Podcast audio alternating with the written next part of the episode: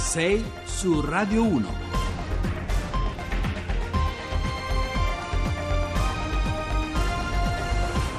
Buongiorno, sono le 6.07, anzi quasi 6.08. Buongiorno da Carlo Cianetti. Abbiamo anche oggi diverse eh, questioni da affrontare, da chiarire, da approfondire. Vi do il numero per i messaggi 335 699 2949 335 699 2949. A questo numero potete inviare sms e messaggi WhatsApp. Andiamo avanti. 6 su Radio 1. Oggi abbiamo deciso di aprire questa trasmissione con un atto di solidarietà eh, nei confronti dei colleghi eh, del, di Famiglia Cristiana, insomma un settimanale molto famoso fino a poco tempo fa, uno dei settimanali forse quello più venduto in Italia, uno comunque dei più venduti. Ne parliamo con Sergio Tosatto che fa parte del CDR, un collega eh, giornalista, perché eh, c'è una mobilitazione, digiuno ieri e sciopero. Eh, buongiorno Tosatto.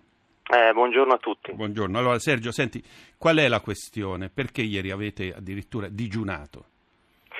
Ma abbiamo voluto mandare un segno chiaro all'editore, alla congregazione Paolina di cui l'editore fa parte e un po' a tutto il, il mondo della, della, comunicazione in Italia perché noi ormai siamo in uh, cassa integrazione o comunque utilizziamo ammortizzatori sociali da ormai quattro anni e al termine di questi quattro anni, quindi verso la fine di gennaio del prossimo anno 2018, l'editore di nuovo vorrà accedere ad altri ammortizzatori sociali, eh, nella fattispecie di nuovo cassa integrazione, ulteriormente maggiorata. Mm. Stiamo parlando ormai di cifre che vanno verso il 20-25%, cioè, eh, attualmente siamo al 22-23%, ma l'editore non esclude di poterla alzare, quindi già in qualche modo si tratta di un forte decurtamento dello stipendio ma ora è l'editore eh, in qualche modo eh, chiede ulteriormente eh, un sacrificio a noi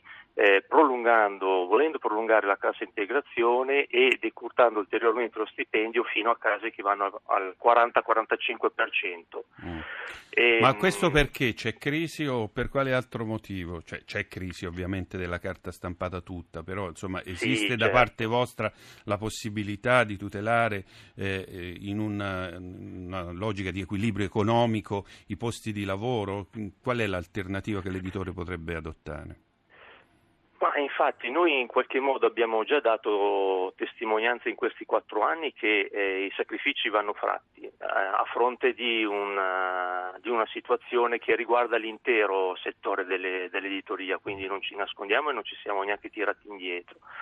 Quello che invece non eh, riteniamo eh, sufficiente come sforzo da parte dell'editore è in qualche modo quello di trovare un piano industriale e un piano editoriale efficaci che ci possano in qualche modo tirare fuori dalle secche e non di dover ricorrere sempre come unico mezzo fatto finora al decurtamento degli stipendi dei giornalisti e anche degli altri colleghi non giornalisti, impiegati grafici, come unico mezzo per tenere in piedi una realtà editoriale importante come quella che edita Famiglia Cristiana, mm. che attualmente non è il settimanale più venduto in Italia, non lo è più, però è il settimanale che vende più abbonamenti in Italia quindi stiamo, parliamo ancora insomma, di cifre importanti. Sì, sì, sì. Con questo digiuno vogliamo gridare tutta la nostra indignazione perché a causa dell'atteggiamento di questa dirigenza è venuto meno lo spirito di collaborazione tra credenti laici e consacrati sancilio, sancito dal Concilio Vaticano II e che fino a qualche anno fa, pur nelle eh, nella diversità di vedute è stato vissuto con successo all'interno della Periodici San Paolo. Insomma, c'è il concetto di solidarietà che dovrebbe attenere comunque sia anche all'imprenditore eh, cattolico particolarmente, no? eh, voi infatti, lo rilevate infatti. e che insomma in questo caso viene meno. Fra l'altro il Papa parla continuamente di lavoro, della necessità di lavoro come momento di dignità e, e, e, ineluttabile nella vita di un uomo, no? Quindi insomma ma, c'è anche ma di infatti, questo. Per noi, per noi questo, questo, discorso ovviamente vale per tutti, è un discorso di valore universale, il mm. discorso di Papa Francesco, ma nella fattispecie per noi ha un valore eh, aggiuntivo ovviamente, noi siamo un editore cattolico, queste parole noi le pubblichiamo praticamente ogni settimana mm, sui certo. nostri settimanali, Famiglia Cristiana, Credere, Insomma. Jesus, il giornalino. Mm. Eh, vorremmo in qualche modo che ci fosse una coerenza maggiore da parte del nostro editore, da parte dei nostri ehm, direttori che sono consacrati eh, a, a quest'idea ehm, perché non vorremmo vivere insomma, solo all'esterno e portare solo all'esterno questa, eh, questo diciamo, si parla, bene, si parla bene ma non si razzola eh sì, bene. esatto, insomma, si razzola un pochino male allora ecco. c'è un signore che è Gianni da Bologna che ci dice ecco un bel esempio della Chiesa questo è un caso che non ci dovrebbe neanche essere il Vaticano potrebbe risolvere il problema con tutti i soldi che ha. Vabbè queste poi sono considerazioni sono, sono considerazioni, considerazioni sì, a lato c'è sempre qualcosa di più importante importante, no? eh, poi sia quando riguarda, si, si, parla di istituzioni, Stato, Vaticano, eccetera, eccetera, per cui i soldi potrebbero essere spesi diversamente, ma insomma sì, questo dipende eh, molto anche dai, dagli propri interessi. Sì, comunque l'editore è una congregazione religiosa, eh, diciamo che in qualche modo, proprio perché è una congregazione, un ordine religioso, ehm, non ha nessun legame economico con il Vaticano e con la CEI, però ne segue ovviamente i dettami evangelici. Grazie Sergio Tosatto del CDR di Famiglia Cristiana. Allora andiamo avanti. 6 su Radio 1. Adesso parliamo invece di un altro argomento eh, che eh, insomma, noi abbiamo letto ieri, eh, se non sbaglio, sulla verità eh, questo, questo, tema che ci ha, ci, ha, ci, ha, ci ha, fatto addrizzare le orecchie perché il fisco italiano tenta di recuperare soldi da quelli che sono partiti in cerca di fortuna e ora tornano in Italia. Stiamo parlando di persone emigrate decenni fa, nel secondo dopoguerra sono eh, persone prevalentemente umbre, eh, nell'alto, che vivono nell'Alto Chiascio, in Umbria, ma Gualdotadino, eh, Scheggia, insomma, zone eh, che hanno avuto un grande periodo di emigrazioni verso il Lussemburgo, verso il Belgio. Si tratta spesso di minatori. No? Adesso lo Stato chiede loro vari soldini fino a un totale di milioni, eh, adesso non, non, ricordo bene se 3 o 30 milioni, insomma una bella cifra, complessiva ovviamente, perché non avrebbero versato le tasse eh, durante il periodo del lavoro, ma insomma le hanno versate però in Lussemburgo. E eh, però sembra che avrebbero versa- dovuto versarle anche in Italia. Allora, eh, ne parliamo con il consigliere regionale del PD Andrea Smacchi, regionale dell'Umbria. Buongiorno Smacchi. Buongiorno. buongiorno allora, qual, qual, è la situazione? Quindi, eh, cioè, tutto sommato la richiesta è legittima da parte eh, de, di, di, Equitalia, no? eh, però, eh, della, o dell'Agenzia delle Entrate, insomma, dell'Agenzia delle Entrate. Sì. Però, insomma, voi dite, no, però bisogna fare qualcosa, no? Qual è lo stato dell'arte? Ma allora, guarda, intanto non parliamo di redditi da lavoro, ma parliamo di trattamenti pensionistici mm. che sono erogati a ex lavoratori, sì, emigrati in Lussemburgo ed ora tornati in Italia. Ah, ecco. Di fatto qual è la situazione? La situazione è che c'è una convenzione tra l'Italia e il Lussemburgo, firmata e poi ratificata in Italia, che eh, vieta le doppie imposizioni in materia di imposte sul reddito, ossia mm. eh, quelle imposte o le paghi in Lussemburgo o le paghi in Italia. Di fatto, nel momento in cui hanno terminato il loro lavoro e sono tornati in Italia per eh, godersi la pensione, per ritornare tra i loro affetti, eh, è nata tutta una vicenda, diciamo, italiana, fra virgolette, eh, che nasce da una divergente interpretazione di un articolo di questa convenzione che fa sì che quella pensione che viene erogata da un istituto pensionistico lussemburghese viene tassata intanto alla fonte nel momento in cui viene erogata e poi di fatto nel momento in cui viene percepita in Italia si chiede a questi pensionati di dichiararla eh, tra i propri redditi e quindi a quel punto il fisco italiano dice va bene, la devi pagare anche in Italia. Ah, ecco, questo, questo no, non era chiaro. Quindi insomma loro dovrebbero esatto. pagare le tasse sulla pensione eh, in Italia e in Lussemburgo, quindi doppia, oh. doppia tassazione. Eh, esatto, quindi, ma la razza è proprio l'opposto della legge invece. Eh. La razza della legge dice chiaro. no, eh, questa convenzione è stata fatta, questo articolo è stato fatto eh, certo. proprio per evitare la doppia imposizione. Allora, che si, può fare? che si può fare? Oh, da Andiamo... qui che cosa si può fare? Eh. Intanto eh, è stato sensibilizzato il governo italiano su questa vicenda che, come ha detto lei giustamente, riguarda centinaia di famiglie, in particolare Umbri, in particolare della zona dell'Ugubino Gualdese, mm. eh, in particolare gente veramente umile, minatori, spesso persone che di fatto sono morte successivamente al trattamento della pensione e ora il problema è anche per le mogli, per la reversibilità eccetera eh, eccetera. Certo.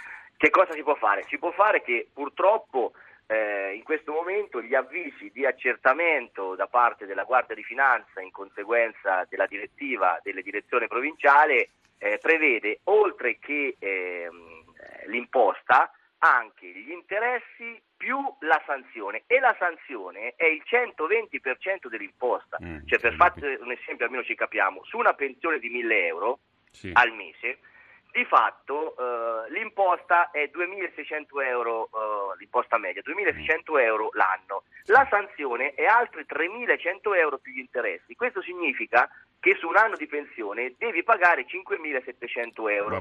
Insomma, questa... In 5 anni arriviamo a 30.000 euro. Mi eh vengono certo, richieste a queste famiglie 30.000 euro, ha capito? No, è allora, una cifra intanto, esagerata, certo, poveracci. Non, intanto non eh, c'è una norma che prevede la disapplicazione delle sanzioni, una norma tutta italiana, mm. in caso di sia obiettiva incertezza nella norma. Quindi quello che chiediamo intanto è di eliminare queste sanzioni, cercando di spalmare eventualmente eh, la, l'imposta, eh, dando respiro a queste famiglie, allora, effettivamente c'è questa incertezza. Allora, giusto, giustissimo Smacchi. Insomma, va detta una cosa, non facciamo i populisti, però n- nei mesi in cui non si riesce a, a, a votare la norma sui vitalizi, eh, che certo. porterebbero no, a un calcolo eh, secondo della pensione secondo un sistema diverso rispetto a quello attuale non si può sentire questa roba, cioè che a dei minatori eh, si tassano le pensioni, mettendoli veramente in seria difficoltà. Allora, questo è il tema, speriamo, teneteci aggiornati, insomma noi ci staremo sopra per capire come va a finire, speriamo che prendano provvedimenti a livello di governo centrale. Doverosamente dico che la questione è stata sollevata anche dal senatore Stefano Candiani della Lega Nord e insomma quindi PD e Lega su questo eh, stanno insieme. Io ringrazio allora Andrea Smacchi, noi andiamo avanti. Allora, allora, Beyond the Sea, cantata da Robin Williams, eh, ne parliamo perché questa è eh, nei titoli di coda del, eh, del cartone Nemo, Nemo tutti, tutti, più o meno abbiamo visto, non magari noi della nostra generazione per nostra volontà, ma per volontà dei nostri figli o dei nostri nipoti. Che succede? Che 51 anni fa moriva Walt Disney, l'uomo che disegnò i nostri sogni. Diceva tutti i sogni possono diventare realtà se solo abbiamo il coraggio di inseguirli. Insomma, noi abbiamo voluto ricordare questa ricorrenza con questo eh, brano. Andiamo avanti con eh, con un argomento che invece ha poco a che fare con i sogni, con il terremoto. Cerchiamo di capire come sta eh, andando avanti la ricostruzione nelle zone eh, del centro Italia terremotate. Abbiamo, lì c'è Mar- eh, Marco Sabene. Buongiorno Marco. Carlo, buongiorno, buongiorno, buongiorno. A, allora, chi, a, chi, ci ascolta. Allora, abbiamo un paio di minuti. Dove sei precisamente e soprattutto qual è lo stato dell'arte delle casette? C'è polemica perché insomma sembra che queste casette, chiamiamole così per farci capire, non siano adeguate allo scopo. Allora, io mm, ogni tanto faccio un giro nel centro Italia per capire un po' come vanno le cose, come dicevi tu, per la ricostruzione. In questo preciso istante faccio base a Spoleto, ma ieri ho fatto un giro tra Accumoli, Amatrice, per capire un po' lì la situazione casette com'era. Diciamo subito questo, che ad Accumoli, che è stato uno dei piccolissimi centri più colpiti dal terremoto del 2016, la situazione è della consegna di circa 73 moduli di queste appunto mm moduli di emergenza che poi purtroppo di emergenza non sono. Ma Beh, sono arrivati dopo problema... un anno e più, insomma.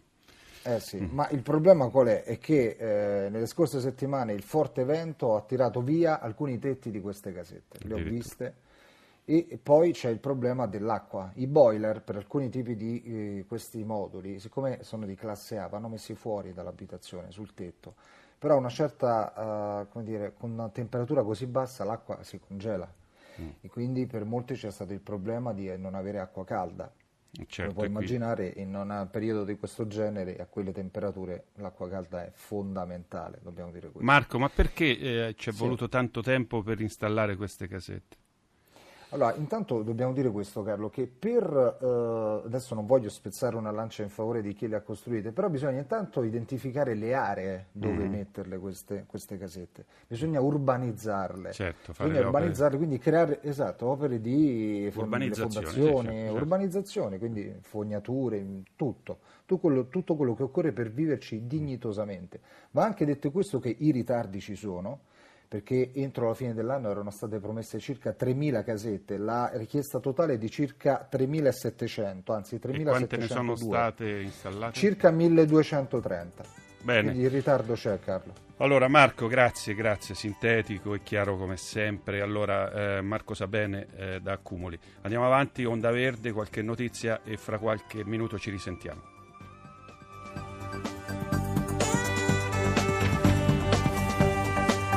Rai Radio 1.